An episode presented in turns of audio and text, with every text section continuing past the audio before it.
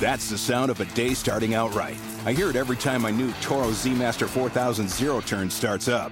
With big time horsepower, giant Voodoo track tires, turbo force deck, and comforts like MyRide and USB ports, it's fully loaded to mow all day long while delivering that signature Toro cut. From start to finish, this beast means business. Get your Z Master 4000 today. Toro. Count on it. Introducing the S&D Podcast channel, your one-stop source for all types of podcasts. We are always on the look for new podcasts to join our channel. If there is any topic you would like to discuss, contact us now. We can be reached on all social media such as Facebook, Twitter, and or Instagram. You can also contact us by email or leave us a voicemail at 516-570-9248. So make sure to contact us now so you can start your podcast soon. And now, a Bearded Production presents the most awesome podcast to ever embrace a pair of headphones, Sarasso and the Beard. And now, here are your hosts, Nick Sarasso and Jose the Talking Beard Rivera. And welcome to Sarasso and the Beard podcast, episode 23. I am Nick Sarasso. And I'm the Talking Beard, Jose Rivera. And Jose, we continue to get higher and higher into our podcast episodes as we're getting midway towards the 20s soon. So yeah, this is our Jordan episode, basically, right? episode 23. Yeah. Uh, so slap those hoop earrings in your ear, Nick. So, and talking about uh, a lot of NBA today with the All Star break coming on this weekend. We're going to be talking about a lot of the biggest surprises and teams in the first half of the season. Although I don't know if it can be considered first half. We're about 55, 60 games into the regular season, but nevertheless, uh, how teams have done so far, and definitely going into the Cavaliers trades for the trade deadline. But I want to begin with Josh McDaniels, the Patriots offensive coordinator. He was set to become the new head coach of the Indianapolis Colts. Then, about a couple hours later, right when you think Indianapolis is going to be announcing a press conference about Josh McDaniels, he turns down the job to stay with the New England Patriots as their offensive coordinator. So, Jose, to start it off, is this the right move for Josh McDaniels to stay with New England? Well, first things first, jerk move by the way on Josh McDaniel's part. I mean, you can't get any, you can't be any more of a jerk than that. And put, saying jerk is putting it lightly. I probably can't really say the word um, that I really want to use on this podcast. Although I don't know what we're considered, Nick. Are we a PG podcast? I don't know. Anyways, Josh McDaniels, that was a big jerk move. Um, you know, it's interesting to say, like you said, is this the best move for Josh McDaniels? Because the answer to that is, I really don't know.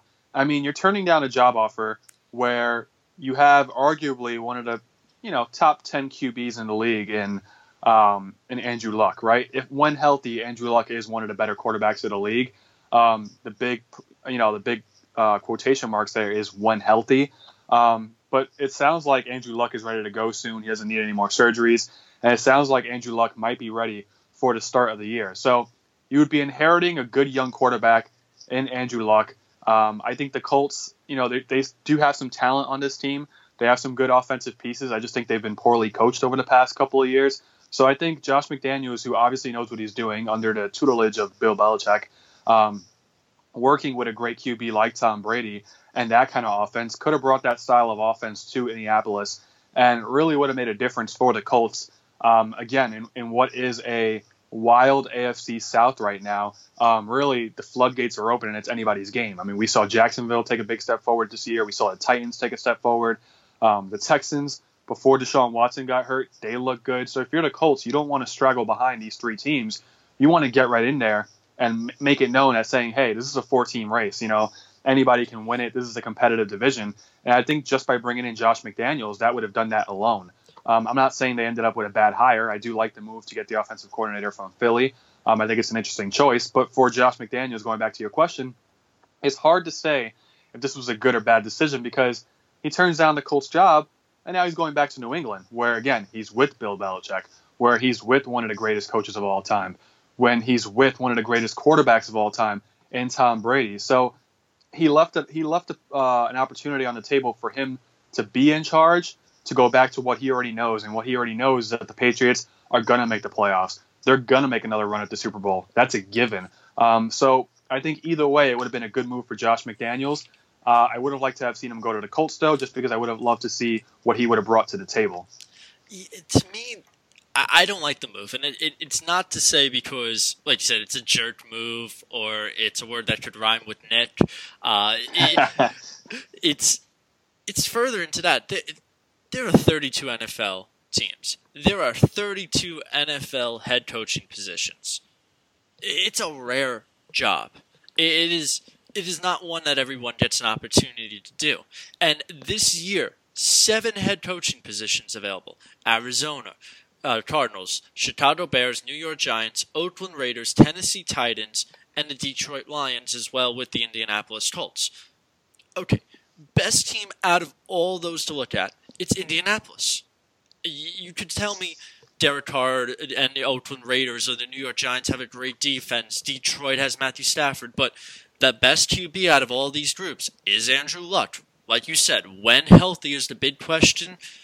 But I'm going to take the fact that he spent the entire year. He, I assume, would have been ready to go in, towards like week 12 or week 13. But I think the Colts just decided, you know what?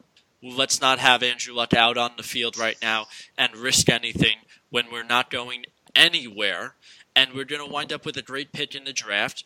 You'd be talking about instead of having you get to make your own decisions. And as great as it is to follow along Bill Belichick, and Bill Belichick is going to promise like to do salary moves with Josh McDaniels, that's great. But most coaches don't do that.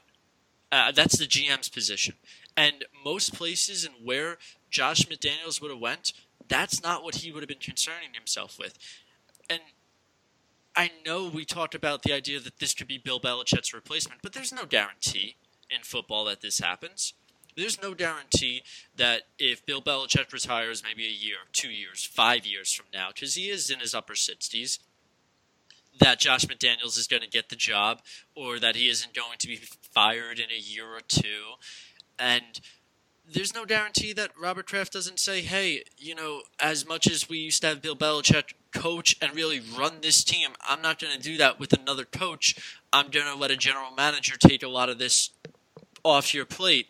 So you're not really, in my mind, gaining as much experience as you would think because of the fact that a lot of the coordinators, when they leave Bill Belichick, they don't have success later on. They have a losing total record there's not enough reasons for me to say, hey, get the worst of the two positions. Don't move up in your career path.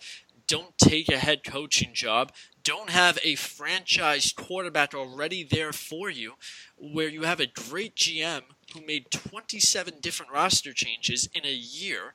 He's going to have the third pick in the draft this year, where if if Barkley does fall to, you have a great running back of the future instead of just Frank Gore, or you get a better defensive player, or you have somebody that can protect Andrew Luck. You you have so many different options, and, and you choose the lesser path in my mind with staying with New England that, let's be honest, has so many questions at the end of the day when will how long will Tom Brady stay? How long will Bill Belichick stay? How long will Rob Gronkowski stay?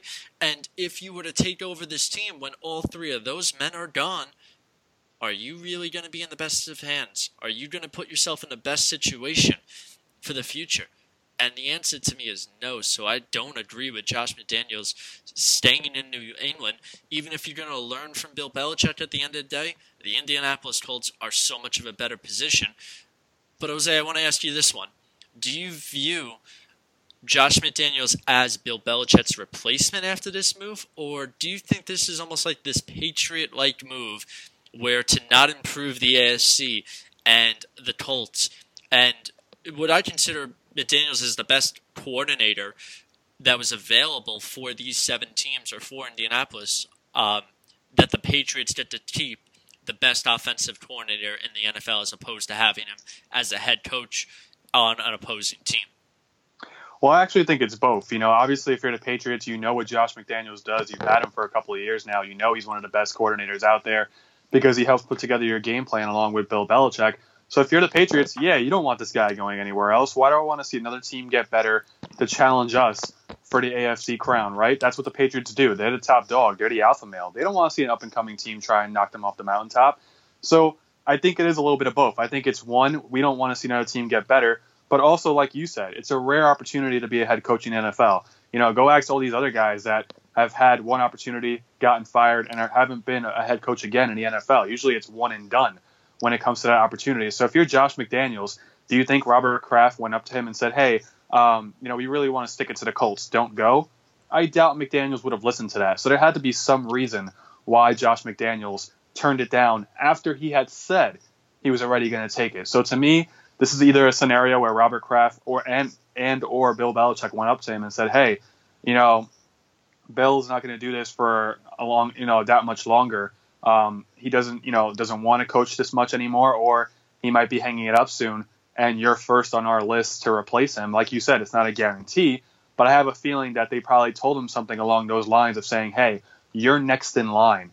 Kind of like a, a, comparison to Jimmy uh, Garoppolo when it came to Tom Brady, right? When it came to Jimmy G, it was kind of a foregone conclusion that he was next in line after Brady retires. The problem was was how long until Brady retires, and then Garoppolo is going to want to go somewhere else anyways, right? Before McDaniel's, I guess you know there has to be some insight that he has that we don't about Bill Je- Bill Belichick to know that hey, you know he's going to hang it up soon, and then all this is yours. You inherit Tom Brady, you inherit this team. Um, all this is going to be yours in due time. So why not just stick around and help us out here? So I do think it's a little bit of both. I think it's Robert Kraft not wanting to see the AFC get better, but I also feel like Josh McDaniels doesn't turn down a head coaching job unless he was guaranteed something. Yeah, it's it's certainly one of the weirder moves we've seen. Uh, but if it comes from any other team, it's extremely weird. If it comes from the Patriots, it's almost a little normal at times. Uh, let's get into the NBA a little bit as well, because the Cleveland Cavaliers certainly had a busy trade deadline. They acquired Larry Nance Jr., Jordan Clarkson, George Hill, and Rodney Hood. They made trades all over the place. They got rid of a ton of players. So, first off, what do you think of these moves? And Jose, does this make the Cavs the best team in the Eastern Conference or in the NBA? Well, I was really surprised, honestly. When I, I was surprised when I saw the report that they were shopping Isaiah Thomas, and then all of a sudden I'm getting all these reports from Bleacher Report or ESPN. So and so is gone. So and so is gone. So and so is gone. And I think the first reaction for a lot of people was not what the Cavaliers were getting back. I think a lot of people were surprised that trades were being made. Right? They were like, "Whoa, they traded Isaiah Thomas. Oh, they traded Jae Crowder and Derrick Rose. Dwyane Wade's going back to Miami." So a lot of eyes were on who was leaving at first, and not a lot of attention was brought to who they were getting back. And then once the dust settled, you realize who the, who they got back: George Hill, Rodney Hood, Larry Nance Jr., Jordan Clarkson. And the common theme, theme, you know, aside from George Hill, who's a little up there in age, is that all these guys are a lot younger. So for the most part, I do like these moves because the Cavaliers did get younger and more energetic. I'm not saying that these guys were dinosaurs on the court, but you bring in more agile guys and you inject that that youth into this lineup, and they do look a lot more energetic, right? Um, you know, and we talk about this with the Warriors sometimes too. Sometimes winning can get boring. I know that sounds crazy, and people are going to be like, "Well, what do you mean? I mean, you're winning games." But for a team like Cleveland, you know you're going to make the playoffs. You know you have one of the best players in the game. You know you're probably going to go to the Eastern Conference Finals. So, and a lot of these guys that are on this team has been on this team for the past couple of years, right? Channing Frye's been here the past three years. J.R. Smith, Kyle Korver, Dwyane Wade's used to winning when he was in Miami with LeBron, um, and they made the playoffs last year. You know, you had guys like Jae Crowder, who was in the Celtics, Isaiah Thomas, who was in the Celtics. So these guys have been, you know, to that mountaintop before, either in the finals or the conference finals. And now, you know, those guys get bored, they get tired. You replace them with people who have never even sniffed the conference finals, right? Larry Nance Jr. and Jordan Clarkson hasn't tasted winning since they've been on the Lakers. George Hill, you know, he's been a good role player for a lot of years in Indiana and Utah. Um, sorry, not Utah. Yeah, Utah. And you know, they never got to the conference finals. Rodney Hood has been a rookie all his career with the Utah Jazz. He's never been to the conference finals. So now you bring in all these hungry players that are that want to get there. They know they have a chance to win, and that's just going to motivate a guy like LeBron James. I give a lot of credit to the Cavaliers general manager. Instead of sitting there on his hands saying, "Well, you know what? I made all these trades in the offseason. I brought in Isaiah Thomas. I brought in Jae Crowder. I signed Derrick Rose. I mean, this is an all star team. It's supposed to work. And instead of doing nothing, he went out there and did something, which is what you don't see a lot of GMs do with as talented as a team as the Cleveland Cavaliers were. Um, it's kind of like what Dwyane Wade said. I don't think it's really anybody's fault in particular. It's just something that didn't work. So kudos to the GM for seeing it wasn't working and saying, nah, we're, we're going to do something, um, you know, to change it up here. Does it make them the best team in the East? I still don't know. And that's something that's actually kind of irritating me is that people are jumping to this conclusion that all of a sudden the Cavaliers are the best team in the Eastern Conference. To me, that's still Boston. They Uh, I know they beat beat Boston, Boston. They- They did beat Boston and they beat OKC, but that's also been two games, right? Or three games, however many they've played so far with this new unit. Let's see how they do out of the All Star break, right? Let's see them, you know, play a couple teams in a row. And let's not forget the goal is not to be better than Boston. That's not the goal for Cleveland. The goal is to be better than Golden State. And I still don't think this team is better than the Golden State Warriors when it's all said and done. Yeah, I I really like these moves, and like you said, you get younger. Other than George Hill, who's 31, all these three other players, 25 years old. You get better three-point shooters. Hill shooting nearly 45%. Hood is shooting nearly 40%, whereas Jae Crowder was shooting under 33, and Isaiah Thomas was shooting the worse than Lonzo Ball at some point. So you get a lot better shooters.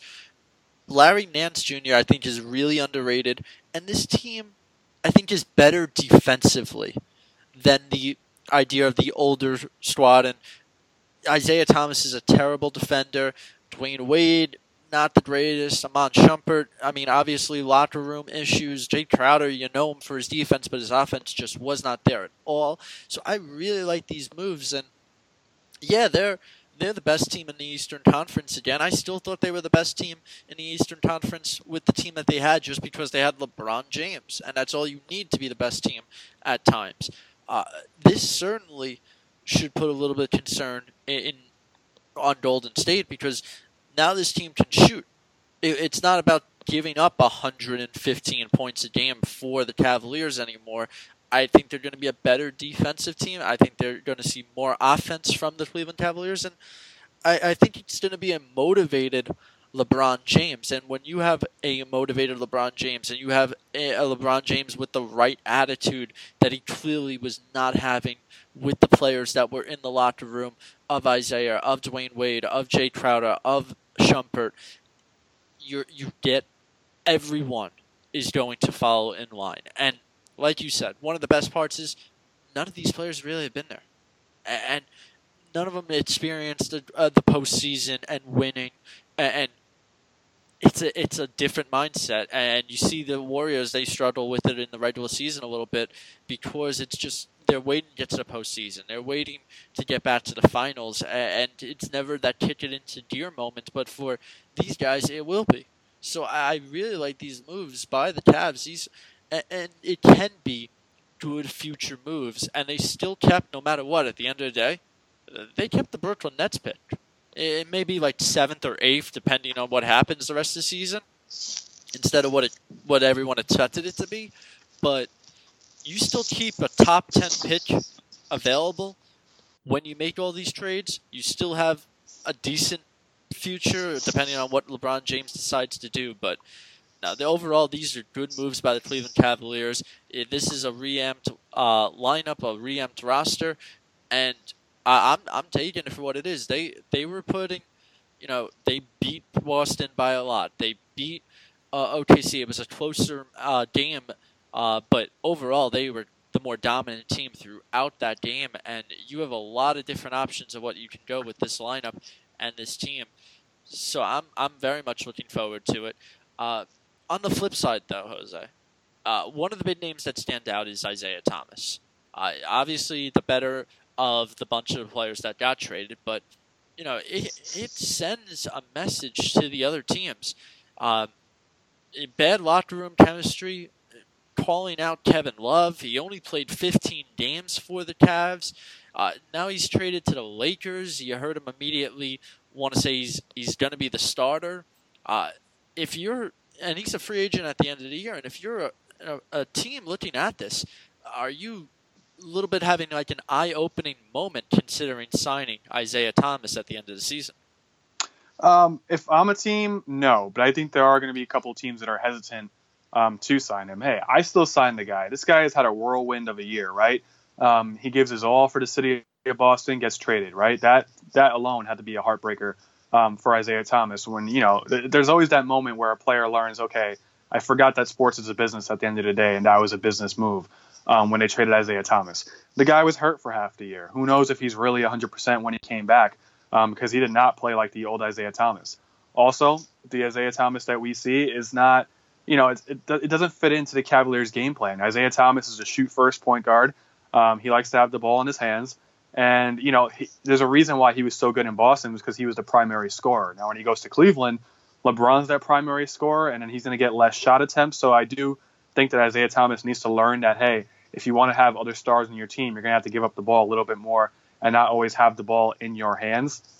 Um, again, I do knock Isaiah Thomas for the locker room chemistry stuff. You can't, this can't be your first year on the team. You haven't played half the season. You can't be calling out guys like they said he called out Kevin Love. Um, that can't happen. Uh, when he gets to the Lakers, though, I mean, you can argue that Isaiah Thomas should be the starter. He's obviously the better point guard on the team out of the ones that they have. Um, I just think it was, you know, the Lakers don't really want Isaiah Thomas at, at the end of the day. Um, they got him, so it could be a salary dump once he hits free agency. But this is still a guy that's a good, very good point guard in the league. Like you said, defensively, he lacks a lot, but offensively, he can light up the scoreboard. And there's going to be plenty of teams that need offense from the point guard position. He's going to find a home. Um, no, no, no doubt about it. There's going to be teams that want to sign him. Uh, it's just about what's the best fit for him because honestly, he doesn't fit every team's scheme. So it's really about finding the right spot for him. Although I do agree with what you said that there are going to be a couple teams that are going to be hesitant to sign him. But at the end of the day, he, he's not going to have a hard time finding a job. So yeah, it's. I mean, he's still a good scorer at the end of the day, and if he has put puts up a lot better numbers with the Lakers than what he was doing with the Cleveland Cavaliers, player teams are going to want him, and it's just a matter of time. I, I still think he might become a Knick next season. So there, there's certainly a lot of options for Isaiah Thomas, and there's certainly options of teams that are like not doing as well, like like maybe a Phoenix Suns that can take him as an example. Uh, Jose, we're about what 55, 60 games through the regular season, depending on some uh, some teams' records. Which team has been the biggest surprise for you so far? For me, I think it has to be the Utah Jazz. Um, you know, we saw it. They're riding what 11 game win streak into the All Star break. Um, Donovan Mitchell, who was a talented rookie in the draft class, but again, you know, we we tend to forget about a lot of the rookies that were in the draft class because of certain people not naming any names that rhyme with Monzo. Um, you know, and, and, again, it took away it took uh, the top picks really took away from a lot of how deep this draft class really was, right? Um, so Donovan Mitchell is a stud, and he should be in the running for Rookie of the Year. Now I know all all signs points at Ben Simmons, but Donovan Mitchell is putting up ridiculous numbers right now, and he's really the reason why I think Utah Jazz are staying afloat. Um, when the Utah Jazz got rid of George Hill, you know, I said, well, that's that's an interesting move. I know they brought in Ricky Rubio, but you know, you're getting rid of a good point guard in George Hill, and then Gordon Hayward leaves to Boston, right? The Utah Jazz made the playoffs last year. They were a fourth or fifth seed, but losing George Hill, losing Gordon Hayward, you know, those are two big offensive pieces to be missing from your team going into the next year after you made the playoffs for the first time in like ever. You know, that, that's a deflating blow. So you bring in Rubio, you bring in a rookie in Donovan Mitchell, who didn't start right away, by the way. You know, he, he eventually earned that starting job. And then Rudy Gobert has two separate stints on the, you know, on the disabled list, so to speak, this season. This team should not be where they are right now, but they are because of guys like Donovan Mitchell and because of other guys stepping up as well too. Now they traded George Hill and Rodney Hood, which is an interesting move because those are two big offensive pieces. They traded them to Cleveland, but you get a guy back in Jae Crowder who's going to play some good defense for you, and the Utah Jazz are still winning games. So to me, the Utah Jazz are just they're a gritty group of guys um, who like to go out there and grind it out. And if Rudy Gobert is healthy, um, you know, there's a good possibility they try and squeeze out that last playoff spot. For me, uh, I'm going to take the Toronto Raptors, and I know I'm taking a team that's in first in the Eastern Conference, but that's the thing. They're have the best record in the Eastern Conference at 41 and 16. And let's be honest, we figured Cleveland, and if Cleveland doesn't get the best record because they sit LeBron James and they don't really care about the best record, then we're thinking Boston. So Toronto steps up and has overtaken the number one spot right now to start the season. And not only that, they have the best home record in the NBA compared to teams like Denver, compared to teams like Golden State or Houston that we would expect easily to dominate the home record. It's it's been Toronto, and another thing that's big is DeMar DeRozan. Obviously, 24 points a game. He's going to the All Star game. Uh, but what stands out to me is it's it's not just him. Against the Bulls uh, in the last game before the All Star break for the Raptors, he scored seven points, and the Raptors won by 24. A couple days earlier, he scored only eight points, and they beat the Nets. I know it's the Nets, but they beat the Nets by 25. So even in the games where he's not putting up a ton of points and he's putting up way low on his average, still credit to him that he's at 24 points a game because of those two low ones. Uh, but the Raptors are still getting it done on a whole team atmosphere and a team environment, and they're winning not just by a couple points where you would expect them to barely win if you had a bad game, but they're blowing out the opposing team even when DeMar DeRozan is having a bad night. So that's what's really uh, interesting to me that the team is doing so well even when their star player isn't on his best of nights. 41 and 16 at the end of the day, that to me is the biggest surprise because I think we all view Toronto as, yeah, they're probably the third seed, maybe in that top five range, depending on if Milwaukee or Washington is going to jump out on top this year or Philadelphia. But it's Toronto right now that leads the Eastern Conference, and to me, that's the biggest surprise so far. Uh, Jose, what's been the biggest disappointment team for you? For me, the biggest disappointment was the LA Clippers. Um, now, th- this is a weird year for the Clippers, in my opinion. Um, only because when they lost Chris Paul, I already had my doubts. Um, to me, losing a, a, point guard like Chris Paul really deflates the feeling of a team. But they were able to re-sign Blake Griffin. You know, they still have DeAndre Jordan. They brought in a guy like Lou Williams this year. I was expecting Austin Rivers to take a big step forward. They brought in Gallinari. So it was still a solid team um, for the LA Clippers. But they have a disappointing year. They shockingly trade away Blake Griffin, um, and then they hang on to guys like DeAndre Jordan and Lou Williams, who they probably should have traded if they wanted to build around Blake Griffin. Um, this is a team that I just don't know if they know what direction they want to go in. It seems like they're trying to clear space so they can go after LeBron James. But let me tell you something. I'm sorry to break it to you, the Clippers, but if you're in a race with the Lakers, the Lakers are going to win every time, no matter how bad the Lakers are you know how worse the Lakers are than you because they're the Lakers and they're the big brother in LA and that's where everybody wants to go, right? So for the Clippers, they're like that little brother who gets all the hand me downs. Um, they're not going to get LeBron James, so I'm afraid they probably traded Blake Griffin away for no reason.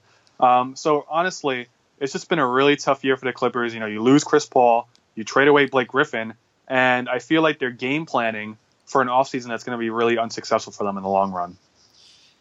So I'm going to take the Memphis Grizzlies because I've always liked the Memphis Grizzlies, and let's just call it as it is. This team is always that fourth seed or fifth seed, or we know them every year that's going to verse the Clippers in the playoffs. And yes, they don't get far in the playoffs because there's just teams so much better. But this is a team that starts off the season with Michael Conley and Marc Gasol. And I know they're in the Western Conference, but that's good enough to get you far and get you into the playoffs. And Michael Conley out for the season. He's been out since November. Not trading Tyreke Evans. You bench him for a week. To, on the only thought is to trade him so he doesn't get injured. He's on a one year deal having a fantastic year. His numbers are going to go up even more because he's going to either be starting a lot more or he's going to be coming off the bench and he's going to be playing a ton of minutes that he's probably not going to re sign with Memphis. So you don't trade Tyreke Evans. And at the end of the day, anything would have been pretty good for Tyreke Evans because it's a one year contract team player and you're still looking at being at the bottom of the draft. And six teams right now have just 18 wins. And it's tough for me to see Memphis because they have they have a couple more games to play than the other remaining five teams that have 18 wins, staying in what the the top three for the draft, top four for the draft type of thing. So I think they're going to win a few more games than teams like Atlanta or teams like Orlando, uh, Phoenix. They're, they're going to be able to win those games when they play those type of teams. Or in general, they had a real close game with OKC just a couple nights ago, and they're a better home team than most of the other teams that are with 18 wins. So this team is just been a complete disappointment for me. Just organization wise, they didn't make the right moves with tr- not trading Tyreke Evans. They're not going to put themselves in the best spot on a draft uh, pitch, and you still have, you know, Evans and Marc Gasol. So the fact that you didn't trade away Evans, you're not setting yourself up for a great future just the wrong moves constantly by the Memphis Grizzlies, and they're they're finally paying for it after years and years of being a team that is going to accept the fact that their players are going to be out for a season or out for plenty of time or miss the playoffs, and they come into the playoffs with just half their lineup. It's the wrong moves, and they're finally paying for it because it happened earlier on in the year. They've been by far the biggest disappointment for me. Uh, Jose, what are you looking forward to in the second half of the season? If we can well, in the second, that.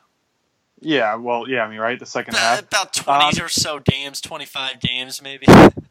I'm really interested to seeing um, really two things, if I can. One, where Derrick Rose lands. Um, Derrick Rose, obviously, we saw he was traded to Utah Jazz, but they waived him.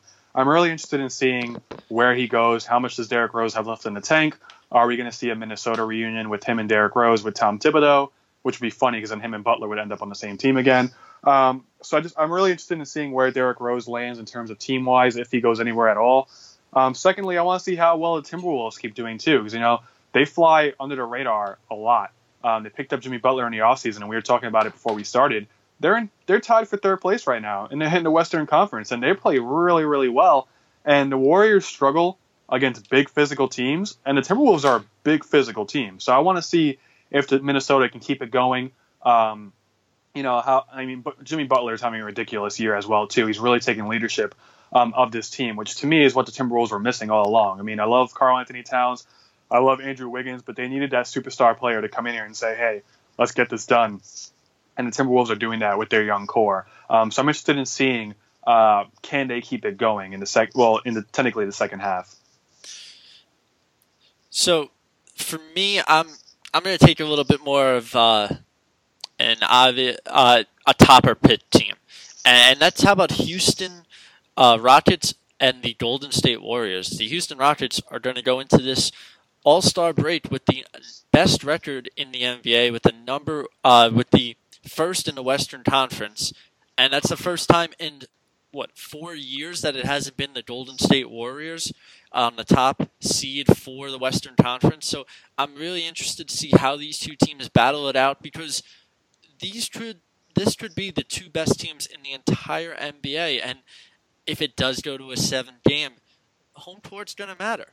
A home court to originally start that type of series is going to matter. Uh, so I'm really looking into, you know, can Houston remain atop the Western Conference? Will that be a difference maker when these two teams meet in the playoffs? And I'll take the other on the Eastern Conference. We spoke about the Cavs earlier, and you, like you said, it's only been two games. They they technically had three when the trade got made, but none of the four players played against the Atlanta Hawks. Technically, the Cavs are three and zero oh since the trade has been made, but it, there's always that feel of I need to see more. And just like you, I need to see more of the Cleveland Cavaliers. I need to see how they do against better teams, how they do against worse teams when they finally match up again with other playoff teams. So I'm interested on how Cleveland can do with this change in their lineup and more of a long term situation than just two games in. So I'm really looking forward to those two parts because at the end of the day, I really only view it as there's a couple teams challenging for the NBA Finals, and that's about the main gist of those teams that are in there. Uh, which team not in the playoffs has the best chance of making it?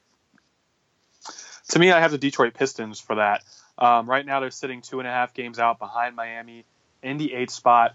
Um, they made the big trade for Blake Griffin, which a lot of people said that they gave up a little bit too much. Um, but again, I think this is a team that you know they started the year off well. Remember, they were in the playoff picture earlier this year. I think at one point they might have even had one of the best records in the NBA too um, in the beginning, and they fell off a little bit. And I think this is a team that started to come back down to earth. So what do you do? You give them an injection of an all-star player like Blake Griffin that changes the attitude of this team. Andre Drummond's having a ridiculous season. Um, he's having a very good year, and you add a pro like Blake Griffin, that's going to make a difference. Um, to me, uh, this is a Pistons team that's very physical, um, and it's also because I don't really trust the teams that are in the seventh and eighth spot. Right, one through four in this in this league, obviously Toronto, Boston, Cleveland, and the Wizards, Washington Wizards, they're going to make it. I like Milwaukee's chances, and I also like Indiana too. I think the Pacers are playing really well right now. So you're talking about six spots that I think are pretty much a lock in the Eastern Conference to make it. So really, that seventh and eighth spot's what I'm looking at. Right now, seventh is Philadelphia, and in the eighth spot we have Miami. I can see one of those two teams really falling off, specifically Philadelphia. They're a young team. They're hot right now, but I can't say that I trust them fully to hold down one of these playoff spots, especially when Detroit is only getting hotter um, and Miami can pick up some steam as well too. So give me the Pistons. Um, right now they're only sitting two and a half games out, and I could see the Philadelphia 76ers. I'll take it one further. I could see the 76ers dropping out of, dropping out of playoff contention. Yeah, Miami is just one and six in the one and six in the month of February, one and seven in their last eight games played. So certainly it's been a reason why the Pistons have been able to catch up a little bit in the standings. Uh, I I like the Pistons as a possibility, uh, but I'm going to take the team you said as your uh, one of your biggest surprises, uh, the Utah Jazz. Yeah, they're they're a little farther away. They're 30 and 28. They're a game and a half out, but they're currently sitting at the 10th spot. So it's a very hard challenge for them. They're going to have to jump both the Clippers and uh, the Pelicans, but I do feel like the Pelicans are that team that's really going to fall off. Losing DeMarcus Cousins is just too big of an injury, and I know you still have Anthony Davis, but I don't view that as enough in the NBA to consistently win against teams that are going to be over 500. And I think that could be a big reason why the Pelicans fall off. They're just five and five in their last ten games, and Utah. Again, it's really, we always say it. When you're going on a win streak, the worst thing to do is to take a break. And that's exactly what's happening to Utah. 11 games in a row they won. Now they're not going to be playing for a week. That's pretty much the worst thing you can do for a winning streak. But on a positive, it does give a week off. And Ricky Rubio has a good amount of time to recover from his hip soreness.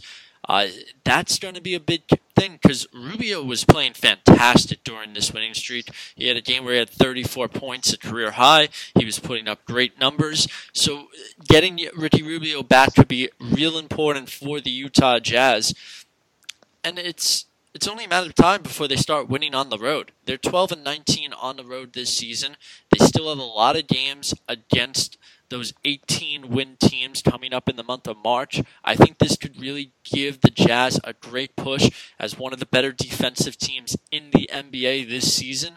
Uh, I'm really interested to see if the Jazz can get that extra momentum going through these final, what, 20 uh, or or so games, 24 games left to go in the regular season. They still have more home games than road games to remain this year so I'm really interested on to seeing how Utah can finish out the season strong and if they can make the playoffs over the Pelicans. Uh, we Jose, we've seen the All Star game is this weekend, and it's got a new format to it with captains picking their teams. So, what's your thought on the new format? I actually like it. Um, I, I, think it brings a lot of excitement to it because now, you know, before it used to be East and West, and we and really the imbalance of the East and the West really added to it. We always saw the same guys making it um, out of the Eastern Conference, basically the same teams over and over. Um, I really like the idea of just like you know pickup game style in the schoolyard basketball game where captains are choosing captains because we're seeing teammates that we never really thought we'd see before. I mean, I would have never have told you I would have imagined a team that had LeBron James, Kyrie Irving, Russell Westbrook, and Kevin Durant on it. That's pretty cool. Um, I think it brings a lot more excitement to the All Star game because sometimes it gets stale when it's one side versus the other. And I think I think basketball really is the only sport where you can do something exciting like this, where because it's five on five and not like football where it's a 53 roster versus 53, or in baseball where it's a 25 man roster against 25 guys. Um, you know, basketball is really the only sport where you have a small roster and you're able to do this style where you know you're able to pick players. I think it's exciting. I think it, you know it's going to produce a lot of trash talking, but back and forth between players. It's going to be a lot of fun. Um, so overall, I like what they did with the All Star game this year, but we need to get rid of fan voting. That's a must, in my opinion. Yeah, you know it's interesting. I, I like that they tried to hide it a little bit of players and where they were going. Uh, one of the things is you know the, the when you have an All Star game, the first thing is who got snubbed. And that's really not the case this year because there's been so many injuries. Kevin Love, Kristaps Porzingis, Cousins, John Wall, all are going to miss this game. So it, it, has a little bit less of a feel of, you know, players being snubbed. Like Paul George originally, I don't think made the uh, All Star game, which to me was insane that he didn't. Uh, and it's not to take anything away from the All Star game because of the fact that these players uh, missed it. But you know, I like the idea of the captains, and I like that they tried to protect themselves, the NBA, by making sure you can you can't be a captain. What two years in a row they had the rule as. So if like LeBron James and Steph Curry lead the NBA in votes again, then they're not captains next year. So I, I like the change of pace in there, and it's not just East versus West. It's so yeah, like you said, it's it's different, and I think it could be a big hit because it's not the same thing everyone's been watching for the last few years. Uh, before we get into Beardback and Dude and Dunce of the week, on a uh, recruiting aspect, how much recruiting do you see Magic Johnson doing this week uh, for next season? This this is his big moment uh, with the All Star Game being in LA and a chance to get a lot of guys. So What's your take on this one? I think zero, unless he wants to get in trouble again, like he did last time for uh, for trying to recruit people. Um, but no, I mean, again, to me, Magic Johnson is a guy. Obviously, it's being hosted in LA. Obviously, you know he's gonna have conversations with players. But to me, Magic Johnson doesn't need to do much to recruit. Um, I think a lot of players are sharing the same interest. I think you have a guy like Paul George who would love to come home. Um, although I although I think he really likes it in OKC too. I still think Paul George is going to be a Laker. Maybe LeBron James wants to challenge himself and come to the Lakers as well too. The Lakers don't need much selling to begin with, especially when they're going to have all that money and basically say, "Hey, we can create a brand new team next year." So I don't think Magic Johnson has to be doing much work this weekend, honestly. And LA sometimes sells itself. Yeah. Um, at the end of the day, though, I, I, I can't see Magic Johnson not trying to do everything in his power to make people want to say, "Hey, you know, I had a great experience at the All Star Dam. Not just because it was the All Star Dam and I'm seeing all these stars, but I had a great chance, you know, if uh, to play with a couple of these stars, and I can do so in LA on a consistency than just these few couple days that I'm spending in LA. I, this is a great moment for Magic Johnson. This is this is to show that your reason why. Hey, come play for the team that's had some of the greatest players all time play for the Lakers. And if you're Magic Johnson, this is your sell point on why LeBron James should be playing as a Laker and why Paul George should become a Laker and why players should be considering being a Laker these next few years. If you can just ignore the fact that they have Lonzo Ball and LeVar Ball is uh, usually talking to a ton. Uh, but I would almost bet that LeBron doesn't hear a single boo from a Laker fan this entire weekend because the Lakers want LeBron next season, and it's certainly possible. And the fans are going to do everything they can to show him reasons on why to be a Laker and not to stay with Cleveland. Uh, with that, we're going to jump into Beardback, and we're recording this on February 16th.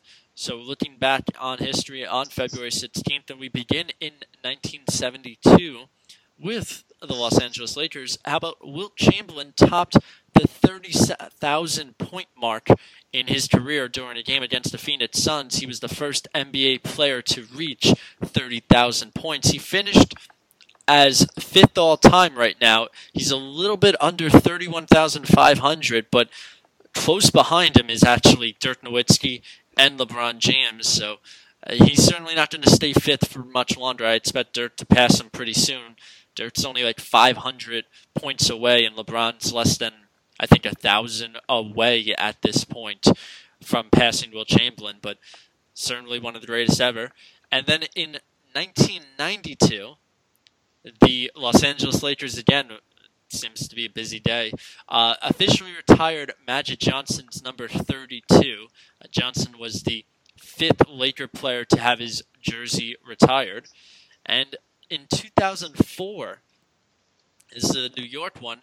Uh, Baseball Commissioner Bud Selig at the time, no longer, approved the trade of Alex Rodriguez from the Texas Rangers to the New York Yankees, in which Alfonso Soriano would become a Texas Ranger.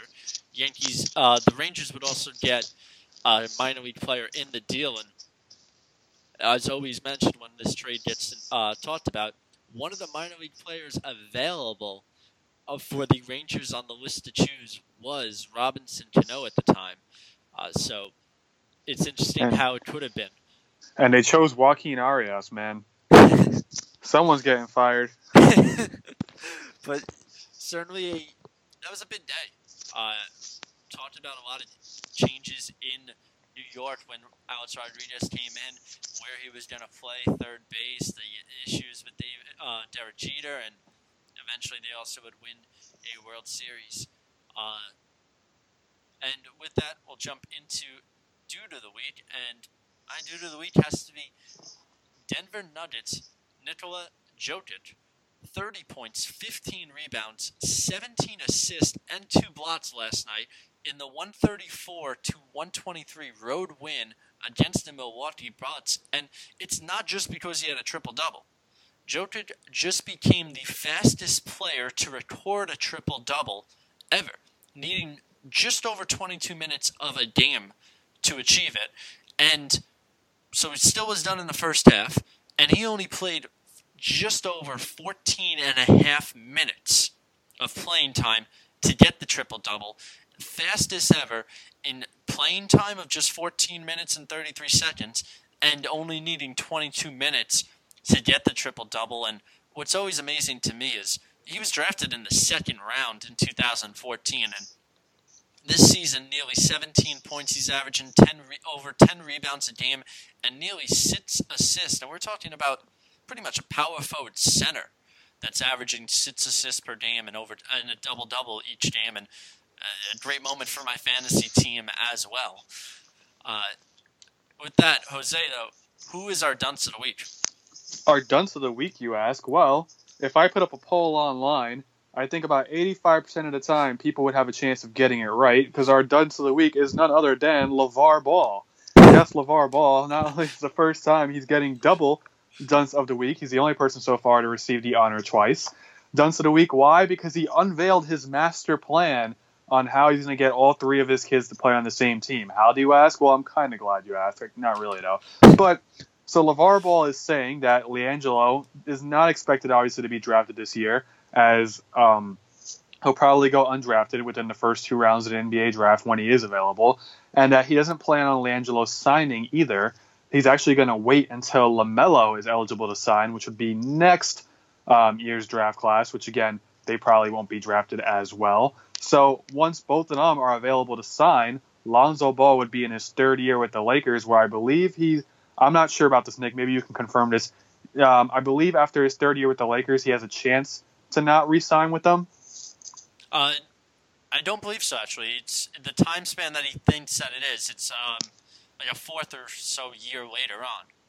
Uh, Right. Well, the main point is though is that he's saying that Lonzo will not re-sign with the Lakers um, or any team for that matter when the time comes until the team agrees to sign his brothers as well. So with that, Lonzo, it was nice having you in the Lakers. It was nice seeing you. You can go ahead and pack your bag um, because you're never going to see LA ever again, or probably any other team for that matter. Um, I think it's a stupid plan, and you're jeopardizing the one kid who actually has a future in this league in Lonzo Ball's career. So congratulations to LeVar Ball. You are dunce of the week.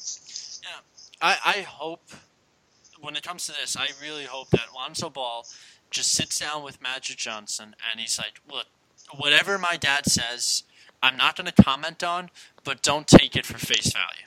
I hope that's what he does. And I hope that's what he tells um, every single Laker in that locker room.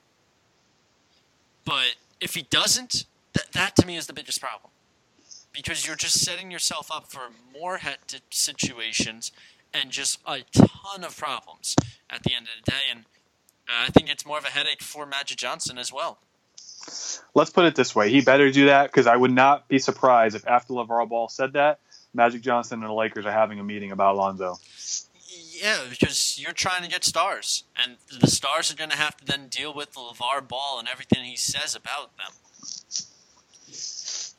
Uh, with that, uh, Jose, I think you had some final thoughts that you wanted to put on before the podcast ends.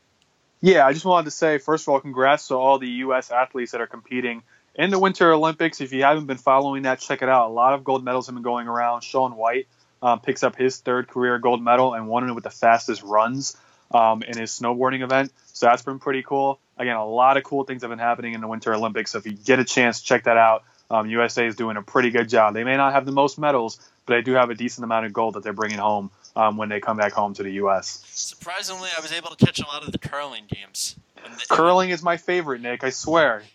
The, the Hamilton uh, brother and sister duo. It really, uh, it was interesting watching them. So it was a lot of fun. I mean, my mom used to make me sweep a lot as a kid, so I might be good at that part.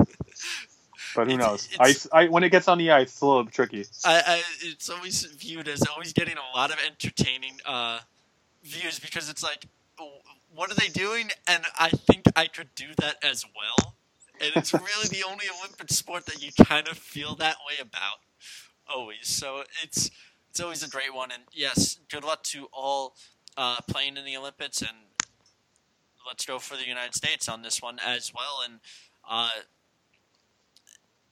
pretty much a final thought on mine. I'm I'm gonna give like an insider gambling trading idea of mine that I've been trying to take up a little bit lately. And when it comes to college basketball, I'm not really always looking at the top 25 ranked teams. What I'm actually looking at is the unranked teams that you've never really heard of that have these great records that are like 22 and 6, 18 and 9, and they're going on the road playing this team that has five, six, seven, or eight wins, and they're only a one point favorite or underdog a lot of the times. And, you know, a lot of those situations, these road teams with these amazing records are winning these games. They're winning by at least five, at least eight points, covering the spreads pretty well. So keep a lookout for that. That happened a lot last night as well. Uh, Webster uh, was a team that played at 11 p.m. They covered a four underdog spread when they were the much better record going in. So something to look at. Uh, is the one that's playing tonight. Really weak record. I'm looking the other way against Monmouth, so something to consider on a future note. But just take a look at that. So that's my insider gambling trading idea of the uh, podcast episode 23. And as always, thank you for listening to Sarasso and the Beard. Once again, I am Nick Sarasso. And I'm the Talking Beard, Jose Rivera. And episode 24 coming out next week. I'm sure we'll be diving into a lot of MLB coming up soon as we get closer to March. And we're hearing like guys like Yu Darvish signing with the Cubs. We didn't really get into that as much because we'll be breaking down very much soon a lot of the divisions coming up. And as always, enjoy the All Star game as well. Thank you for listening to Sarasso and the Beard podcast, episode 23. That's the sound of a day starting out right. I hear it every time my new Toro Z Master 4000 zero turn starts up. With big time horsepower, giant Voodoo track tires, turbo force deck, and comforts like MyRide and USB ports, it's fully loaded to mow all day long while delivering that signature Toro cut. From start to finish, this beast means business. Get your Z Master 4000 today. Toro. Count on it.